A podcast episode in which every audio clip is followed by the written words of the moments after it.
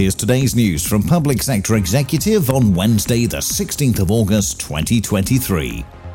The Cabinet Office has announced record breaking levels of government work being awarded to small and medium sized enterprises. Figures have shown that £21 billion of work was won by small to medium sized businesses over the course of 2021 to 22, this is the equivalent of approximately 3.8k per small business in Britain.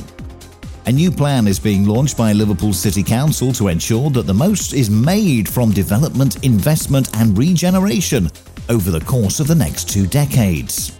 This strategy will identify how the city can ambitiously grow and develop and will showcase this to developers, investors, and key stakeholders, plus funding partners.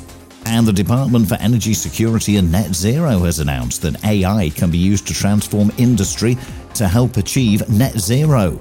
New funding will complement this with a multi million pound investment going towards 12 AI initiatives.